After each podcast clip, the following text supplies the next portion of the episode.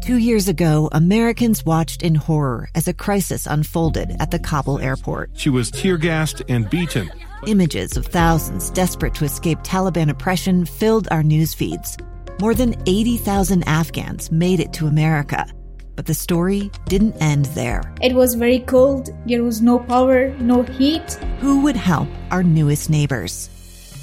I'm Andrea Smardon. In Stranger Becomes Neighbor, you'll hear the stories of some remarkable refugees who left their homes and their dreams behind only to start over from zero. Their only possession was three blankets. And you'll meet Americans who stepped up to help them. You want me to come when you deliver your baby.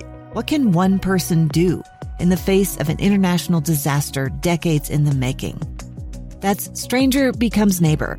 Find us at kslpodcast.com, follow us on Apple Podcasts, or anywhere else you listen. Inside Sources. Inside Sources with Boyd Matheson. With inflation at a 40 year high, lawmakers have to come up with a plan to help ease the pain for a host of things, including at the pump. Uh, they've come up with one for that pain at the pump problem. Let's give people cash back. Or let's just make it a little less painful at the pump. But is this really a good idea? Or are we just entering this downward and dangerous cycle of spending, inflation, and cash back uh, to make it feel just a little bit better? Uh, to help us break that all down, we're really pleased to have joining us back on the program again, Christian Britschgi. He's associate editor at Reason, reason.com. Uh, Christian, thanks for joining us today and great piece on uh, this uh, proposal to give people cash to compensate for high gas prices and inflation. So give us just kind of the, the lay of the land. Where are we currently? What is it looking like out there? Sure, absolutely. So you've seen a couple states uh, in the country, uh, California, Minnesota, New Jersey. Uh, lawmakers have proposed uh, giving people a just a uh, a tax credit, a refundable tax credit, or a just a cash rebate of around between, you know, these proposals range from uh, four hundred dollars to thousand dollars in the case of Minnesota for a, a couple.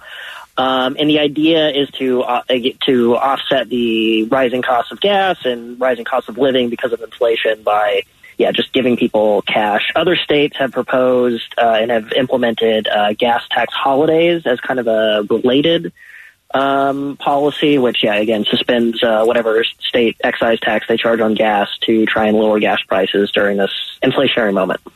So it, it is an interesting uh, proposal. We've had a few floated here in the state of Utah of, uh, of the holiday method, a little gas tax holiday. Uh, the governor was quick to respond. Then how shall we pay for all of those who who work uh, in our transportation systems and uh, fill the potholes and all of those kinds of things?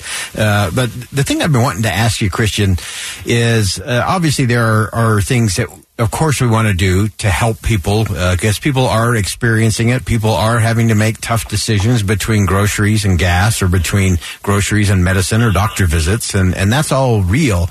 Uh, my worry is that this is sort of one of those where we, we made a bad decision and now we're doubling down on the bad decision and then we're going to give you some of the fruits of the bad decision mm. to make you feel just a little better. But that's sort of like giving somebody a a, a lollipop uh, to help with their cancer. Uh, it, it's not going to help their cancer, but it might make them feel a little better for a while. Right, sure. So, I mean, I, I, I agree with you, right? Uh, so, the reason that we have record high inflation right now is, I mean, there's a mix of explanations, but uh, one is all these supply crunches from, you know, uh, not as much Russian gas or oil entering the international markets to we've spent a bunch of money uh, and created a bunch of money in the process, which is pushing up prices too. Um, and so in, in neither of those circumstances is just giving people money a good response to uh, you know, lower gas prices or kind of deal with inflation. It could even make the problem worse. I completely right. agree with you there.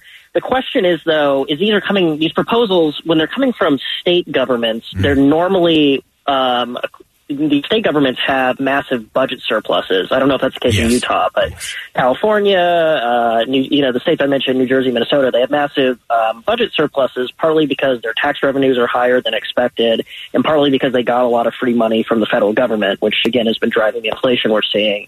But so the question becomes, what do you do with uh, this excess money? And one thing you could do is leave it in the hands of lawmakers to spend on, you know, pet political projects or whatever. And generally, you know, I think we both agree they generally don't spend that kind of money wisely. The other would just be to return it to taxpayers, individuals who could spend spend it as they see fit. And that's not a good. Again, I don't think that's a good cure for inflation. I don't think it's a good cure for gas prices, but it you know, if the question is what do we do with this excess money, you know, it's already been spent by the federal government. It's not going back there.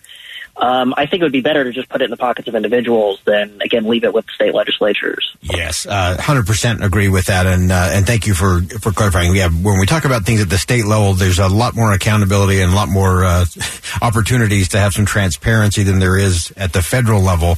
Uh, and, and, then I wanted to dig in just a little bit in terms of uh, you know if we if we do that.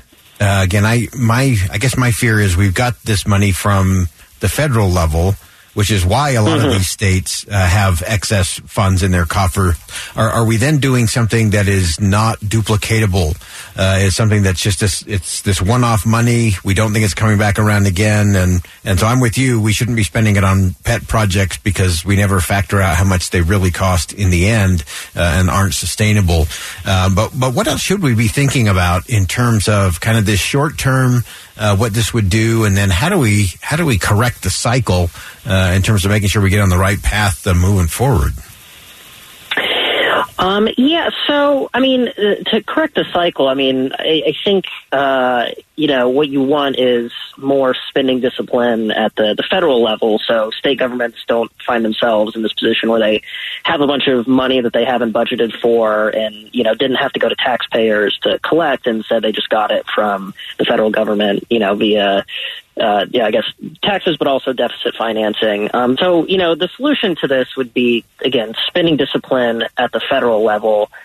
Um, and, um, you know, I guess to avoid, you know, one of the things that maybe makes me less worried about just like giving this money out as cash to taxpayers is because it is just one time money, mm-hmm. right? Mm-hmm you know, the worry about spending this money on, uh, you know, maybe a, a new program or something like that at the state level is you spend it, people, they, they reap the benefits, and then the money is gone. And so there, then there becomes this pressure to make that a permanent program, which would then have to be paid for through tax increases.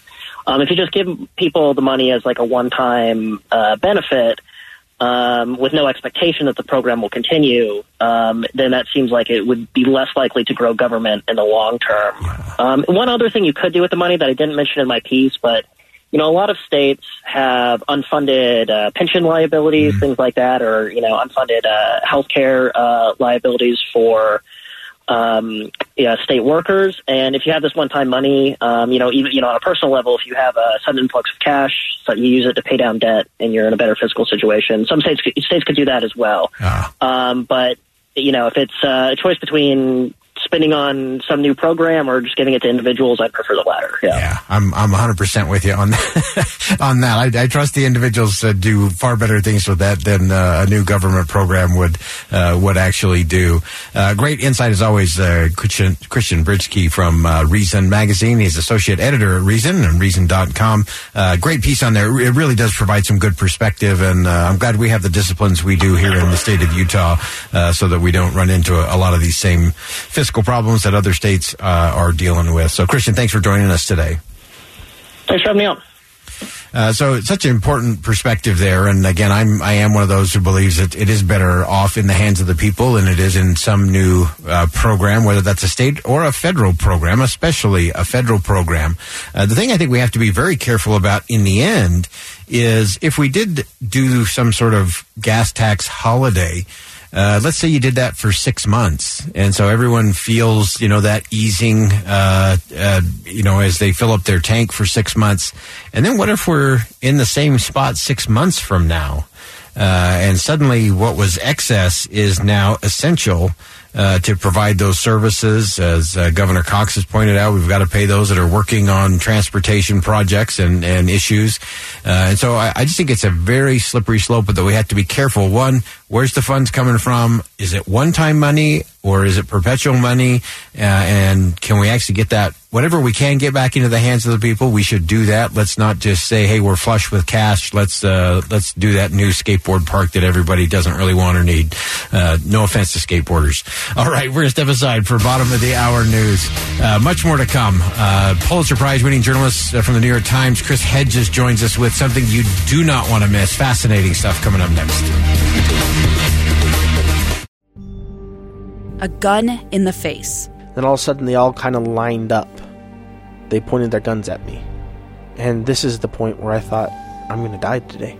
Started two years of horror for an American in Venezuela. They said, You need to give us your phone and get ready because you're coming with us. I'm Becky Bruce, and I spent a year researching and piecing together Josh and Tammy Holt's story about their ordeal in a notorious prison. That's when everything started to turn bad. We had another pound on the door. Boom, boom, boom. And there was the police once again. You can binge all of the episodes of Hope in Darkness on KSLPodcasts.com or wherever you get your podcasts.